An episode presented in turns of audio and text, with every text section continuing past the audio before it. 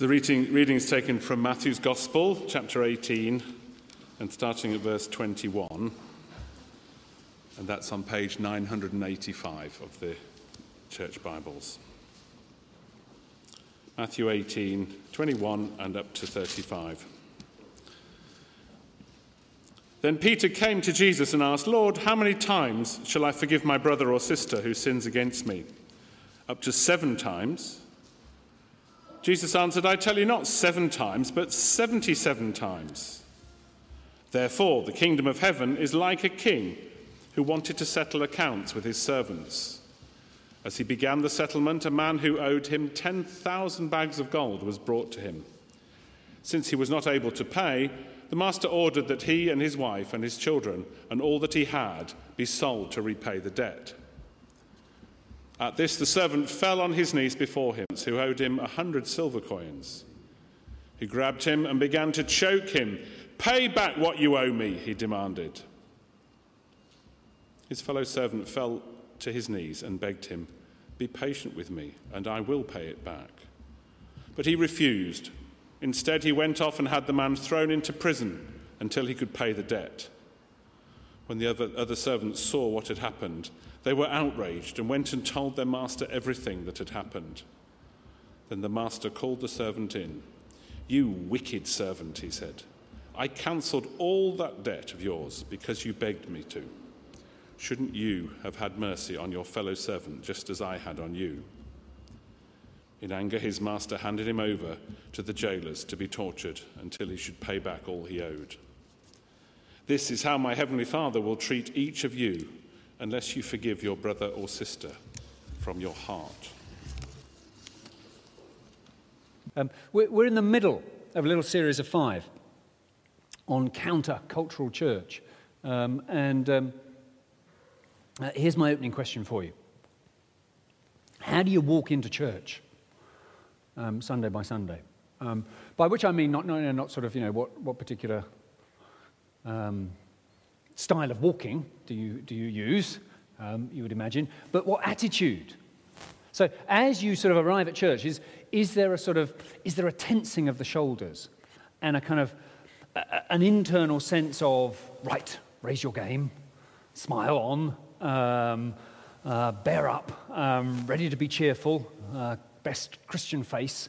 Um, is it that sort of a sense of sort of trying to sort of gee yourself up for the experience?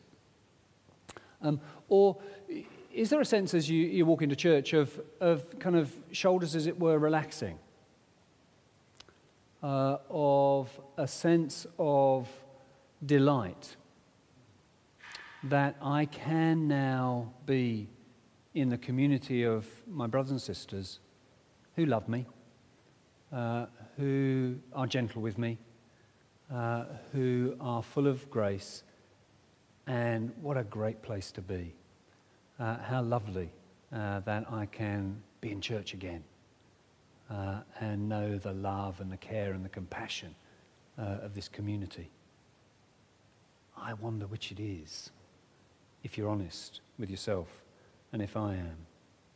See, um, in a sense, this series is about two disconnects, um, a good disconnect and a bad disconnect, if I can put it like that. That the good disconnect Um, is the way that the, the, the community of the church that God creates ought to be different to the culture that we find around us. That there should be a disconnect.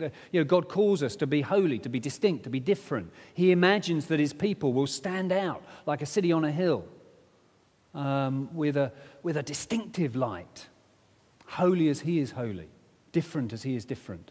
Um, so the way that we do things here uh, isn't the same as the world around us. There, there, is a, there is a good disconnect. And on the issue of forgiveness, which is our topic for today, goodness me, uh, how we need some difference. Because um, our culture's voice on this theme seems increasingly clear, doesn't it? Um, one clumsy tweet, one foolishly written blog post, even if it was decades ago, and you are cancelled. You're gone. You're history. There's no way back. There's no forgiveness for those errors from the past. That's it. You're done. That increasingly is the tone of our culture uh, today. Now, now, of course, a commitment to forgiveness doesn't mean a reluctance to confront people when they do something wrong, or indeed being indifferent to justice. Um, and Jesus teaches about both of those things um, in this very chapter. But when it comes to grace and forgiveness, the Church of Jesus Christ should be utterly distinct, very disconnected from the way that the world uh, does these things. But as well as that good disconnect, I, I want to suggest to you that, that um, we might also be aware of a bad disconnect, um, which, if I can put it like this, is a, is a disconnect between the things that we say and the things that we do. Between, between what we, we say we believe and the way we actually behave in practice as a church. Because uh, it would be a tragedy, wouldn't it, to be, to be part of church that's got a, a brilliantly sound, strong, doctrinally correct gospel message. But actually in the way that they exist together, the culture of the church is ugly and harsh and unkind. That'd be a terrible disconnect, wouldn't it? That you sense here is a here is a message all about a God who is gracious and forgiving and loving, and here is a church that is anything but. It's really important, isn't it, that um, that the way that we speak about God and the gospel that we declare uh, is reflected in the way that we live, the way that we are as a community together, which brings me back to my point about how do you walk into church. You see, if our experience of church is that it's a, it's a, it's a pretty unforgiving place, um, a pretty unreceptive place, a pretty judgmental place, then that would mean that you arrive thinking, I better, better sharpen up. But if our experience is that, is that church is just full of lovely acceptance, of gracious welcome, uh, of people who are kind uh, and gentle, that the, the, the, the, this community is the most honest I know, the most accepting I know, that they're the most humble I know, the most generous. Oh, well, then you'd, you'd walk into church slightly differently, wouldn't you? You'd think, great to be here. Lovely to be back amongst this community, which has these characteristics. What a great place to be, Sunday by Sunday. What a great place to be in my midweek small group. I love it, uh, the way that it is like that. It, it, what, I'm, what I'm saying is that beautiful, loving, grace-filled relationships within the church isn't, isn't some kind of uh, footnote, some sort of optional add-on. You know, the important thing is that, is that we get our doctrine right. The important thing is that we, that we say and believe the truths about Jesus. It would be nice if, you know, we were a friendly bunch, but, you know, that's kind of, that's by the by, really. The important thing is you got the truth right. It's not, that's not the way it is, is it? Jesus came to create a church that would be the body of Christ on earth. He came to create communities that would reflect him. Uh, that's what he came to do. So becoming that kind of a church isn't, isn't an optional extra for us. Uh, it's uh, the very thing uh, that Jesus came for. So how are we doing? Are we as committed to creating a gospel-shaped culture uh, in our church family as we are to being correct and proper uh, about a gospel message? Well, that's what our whole series is about. Uh, this particular central talk, and it's central in, in more ways than one, um, is the issue of Christ's people and forgiveness. Which, of course, is a huge topic. As, as I've been thinking about this, um, I found myself thinking, you know, I really quite fancy a, a whole series um, of talks just on the issue of forgiveness, because there are so many elements to it, aren't there, when you, you begin to tease it out. You, you think about the way that um, repentance needs to be a part of the forgiving process, um, and what reconciliation looks like uh, as forgiveness is worked out in a restored relationship. And then how forgiveness sits side by side with, with justice. Um, there's so much to, to, to, to be seen uh, in here, and, and we haven't got time for all of that. And I, and I suppose I'm, I'm sort of fearful that I could end up making uh, the business of forgiving somebody seem really simple and straightforward. Um, and it's not that. Um, and, and I think I'd, I'd hate it if um, someone uh, was here who had been on the receiving end Uh, of some particularly um, awful mistreatment. And they ended up hearing me say that, that it's a kind of simple thing um, and a straightforward thing just to get on and forgive and, and get past that and move on. I know that's not true. Uh, and I don't want you to hear me say that. But I, I do want all of us to see that um, this attitude uh, of acceptance and forgiveness Uh, should characterize uh, the people of God. Well, that was a long introduction, wasn't it? You've probably given up and closed Matthew eighteen already. Uh, do, do open it up again. Um, uh, it's page nine eighty-five. Um, and we're going to look at this parable that Jesus teaches uh, under uh, two headings. Uh, one perfectly reasonable question and one profoundly unsettling answer. So first, the perfectly reasonable question, uh, which is the one that Peter poses. I sound like I was going to start one of those funny things. Peter poses. Peter, uh, anyway, Peter poses the question um, in verse twenty-one. Uh, Lord, how many times shall I forgive my brother or sister who sins against me? Up to seven times? In other words, what's the limit, Jesus? Because clearly you can't go on forgiving forever. I mean, there's, there's got to be a point, hasn't there, when um, enough is enough and the hammer falls. You know, you've had your chances and, you know, now you're going to get it. So when is that, Jesus? Is that is that seven times? Peter probably thought he was he was being um, quite generous um, in this. There's a uh, there's a suggestion that in Jewish culture, Um, it, it may well have been that you were expected to forgive once, to forgive a second time, to forgive a third time, but then number four, that was it. Um, uh, then a person had had it. So for Peter to say, I'm going to go to seven, I'm pretty impressive. Not just three, seven, I'm going. Um, but look at Jesus' reply. I tell you not seven times, but seventy-seven times. And I don't think Jesus here means, you know, um, so when you get to number seventy-eight, you know, I mean, let him have it both barrels. I, I don't think that's what Jesus means. I, I think Jesus means, look, just you just have to keep doing it. That, that there's no end to the forgiveness that you need to be willing to offer.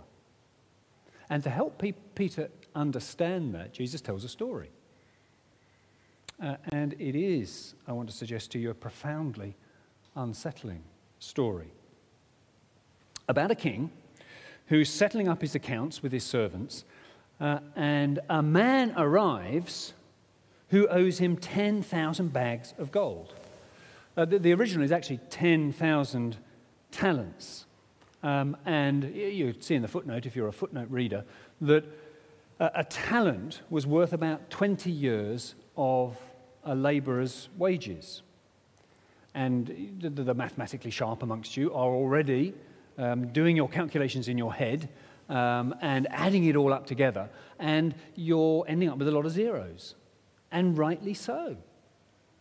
You know, take these figures and convert them into modern currency, and we are talking of a debt of millions, possibly even a billion pounds. It's huge, it's astronomical.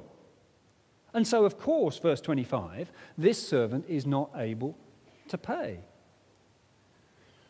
And in keeping with the culture of the day, the king orders that um, this man and his wife and his children should all be sold So at least he gets a little bit of money back. I mean, nothing, nowhere near uh, the millions of pounds uh, that this debt cons- constitutes, but, but just a little bit of a fraction by selling them. But as the king issues this command, the man falls to his knees, begs for mercy. Be patient with me, and I will pay back everything. Which, of course, isn't true. He's never going to pay back millions. Can't be done. And the king knows that. But just the same, we're told that the king does take pity on him and cancels the entire debt and lets him go. It's amazing. It's miraculous. It's glorious. The servant must have been on cloud nine to be let off a debt of, of, of millions of pounds, just like that. And yet, verse twenty-eight, no sooner has the servant exited the royal palace than he bumps into a mate of his who lent him a couple of bob in the pub the other week. Well, actually, it's a little bit more than a couple of bob. Um, it probably translates this amount to a few thousand pounds, you know, enough to buy a second-hand car. So it's not insignificant, but it is nothing compared to the millions that he's just been let off. But apparently, whatever joie de vivre exists in this man as a result of the, the removal of this astronomical debt has vanished pretty quickly as he grabs his mate by the throat, demanding, pay back what you owe me. Well, the half-choked man falls to his knees and begs, be patient with me, and I'll pay it back. Familiar words? They're the self-same words that he has just spoken to the king. But, but this man seems deaf to the similarity. There's no deja vu in his response because, verse thirty, the servant refuses and has the man thrown into prison until he can pay back the debt. Which, when you think about it, is a tricky thing, isn't it? I mean, there aren't many ways in prison to earn a few thousand pounds, as far as I know. So, you know, this is it. Now, the story doesn't end there because some other servants have been watching what's going on, and they don't much like it. And they decide to go and tell the king. And the king doesn't much like it either. So he summons the servant back and says, you wicked servant, I cancelled all that debt because you begged me. Should you not have had mercy on your fellow servant, just as I had on you? And then we're told that in anger, the master hands him over to the jailers to be tortured until he should pay back all he owed. Which, given the astronomical size of the debt, isn't going to be any time soon. And then, and here is the really profoundly unsettling bit, then see how Jesus concludes his story. This, he says, is how my heavenly Father will treat each of you unless you forgive your brother or sister from your heart. Do you hear that?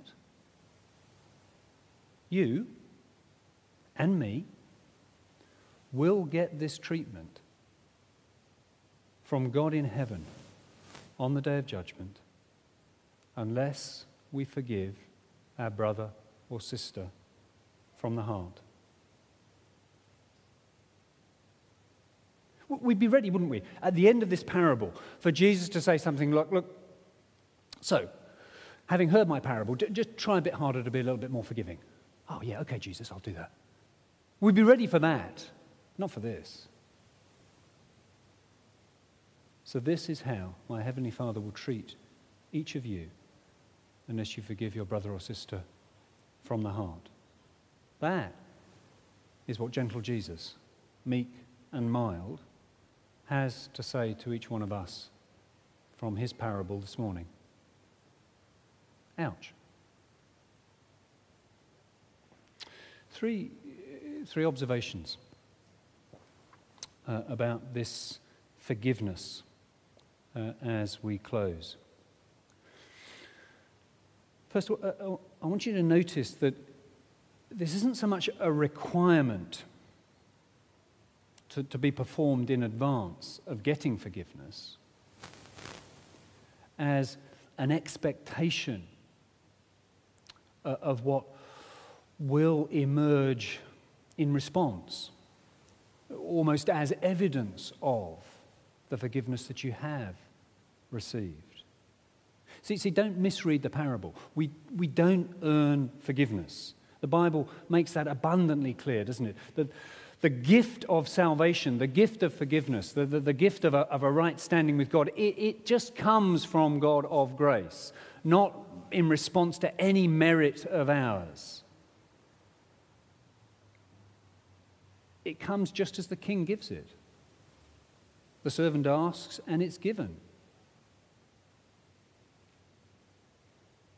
So, You, you don't need to be a forgiving person in order to qualify uh, for the grace of God. But do you also see that, it, that it's a, a non-negotiable response?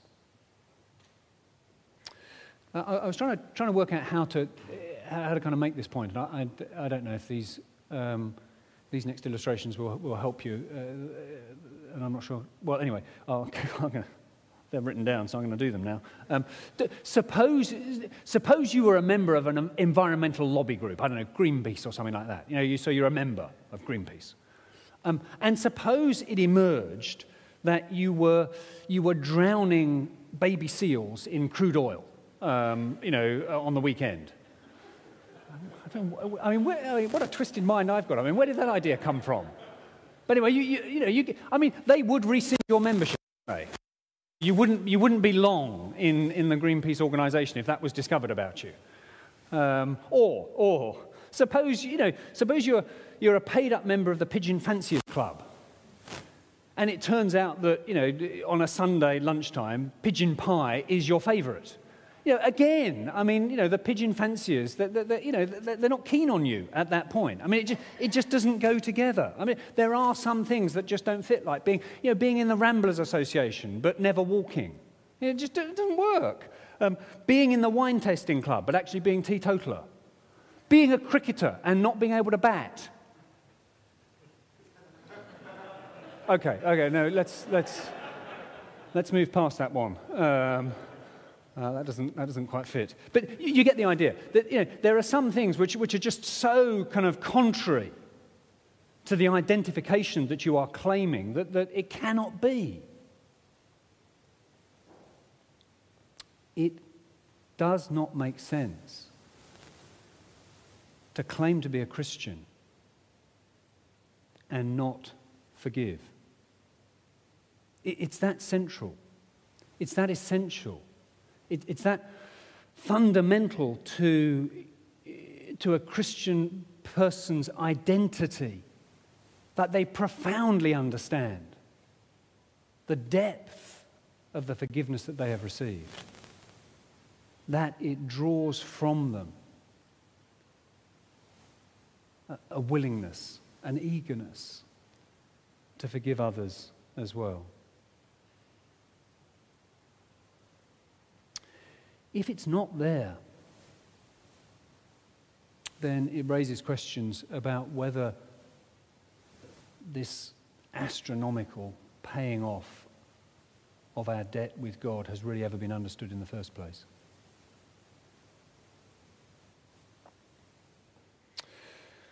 So, so first, not a requirement, but an expectation uh, of uh, our response, almost an evidence Uh, of what we have, what has been done for us.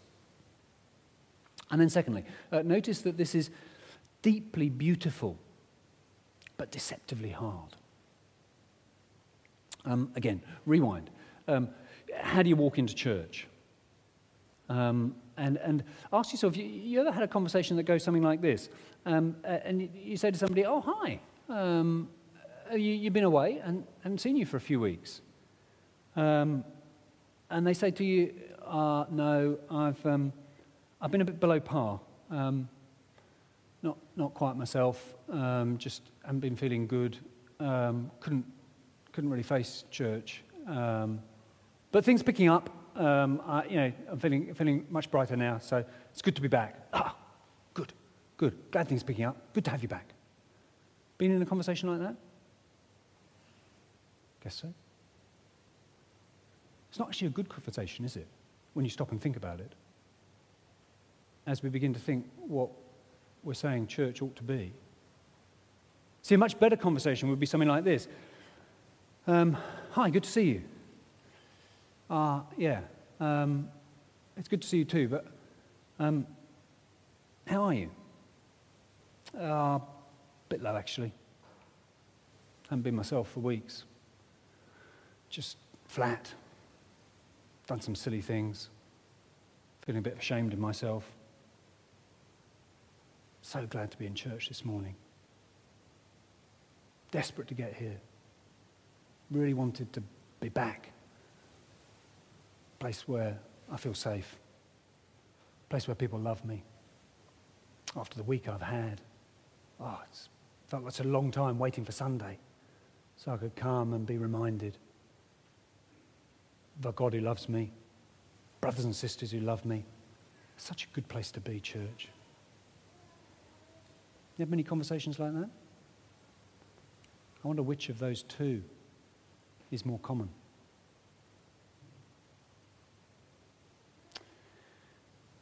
If we were the deeply beautiful community reflecting the grace of the gospel of Jesus Christ as fully and richly as we should, then that second conversation ought to be a little bit more common, oughtn't it?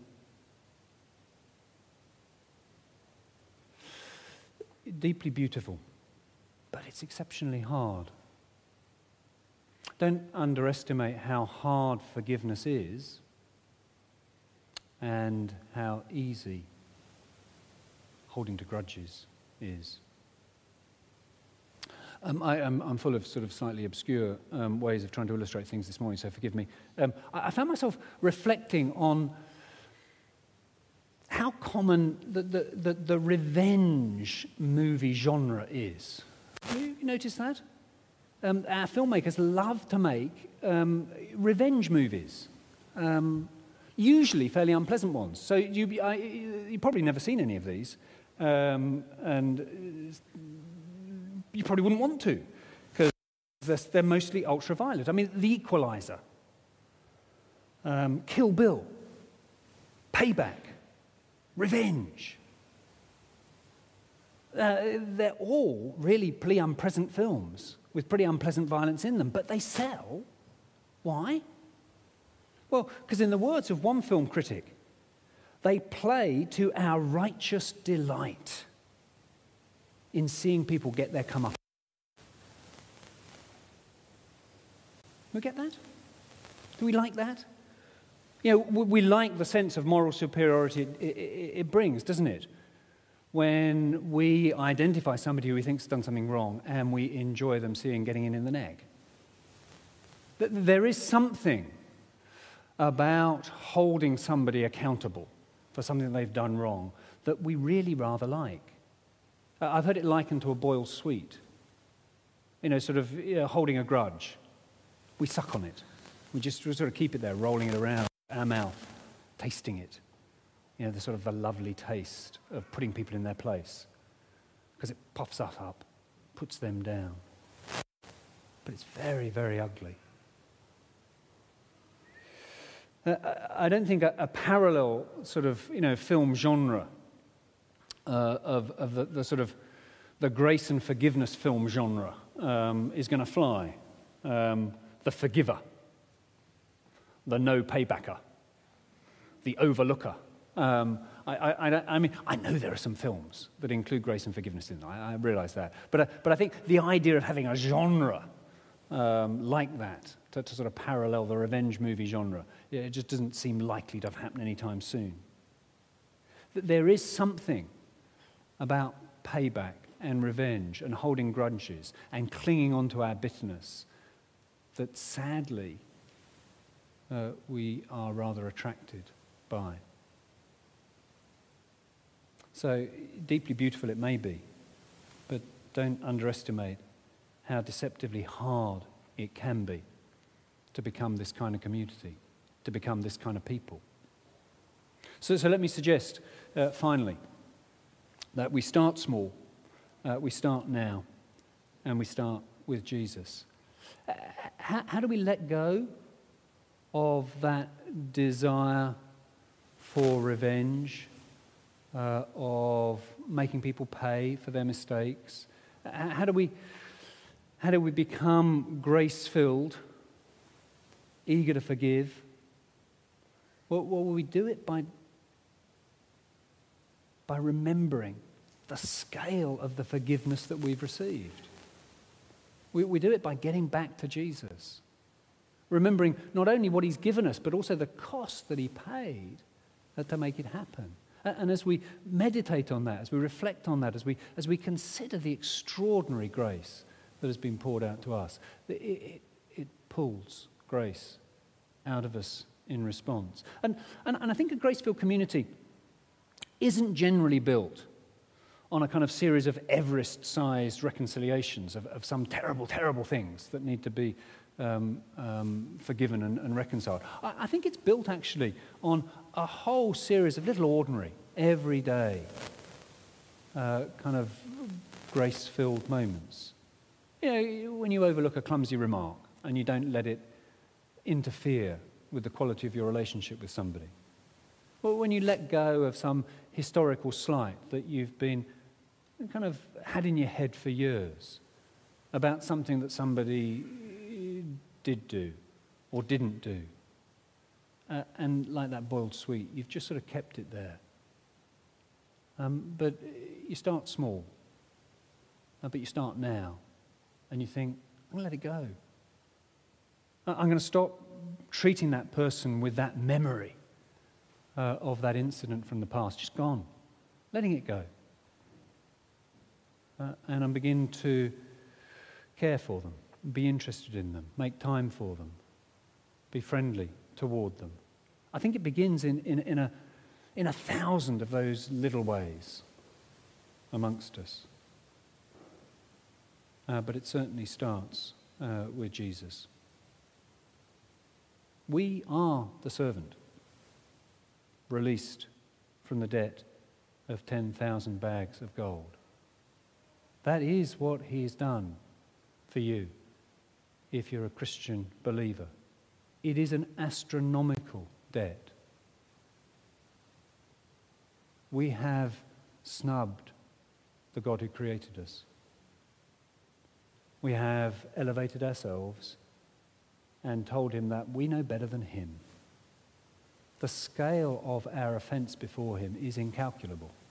If you, if you don't get that, if, if that feels strange to you, then, then do come to these three Hope Explored evenings that are starting soon. Ask those kind of questions. Puzzle that through, because it's so central uh, to getting hold of this gospel message. And when we do get it, really get it, then we can, will, by God's grace, become part of this kind of gospel community uh, that is utterly wonderful to be a part of. And Sunday by Sunday, we'll come through those doors thinking, great, so good to be here. So good to be amongst brothers and sisters who love me like this. Let me pray for us. Now, Father God, we confess that we are not what we should be. Uh, by your grace, we're, we're not what we were. Um, we, we do delight uh, in seeing uh, the evidence of your grace at work um, in one another. Uh, thank you for the way that that encourages. But we long for more. Uh, so please, uh, take us again to the cross. Uh, take us again to the scale, uh, this astronomical scale uh, of the grace that you have poured out to us, that there would be more grace in our hearts, more grace in our relationships, more grace in our community. Uh, Lord God, you, you can do this uh, by your Spirit. Uh, and we pray that we, you would uh, for your own greater glory. Amen.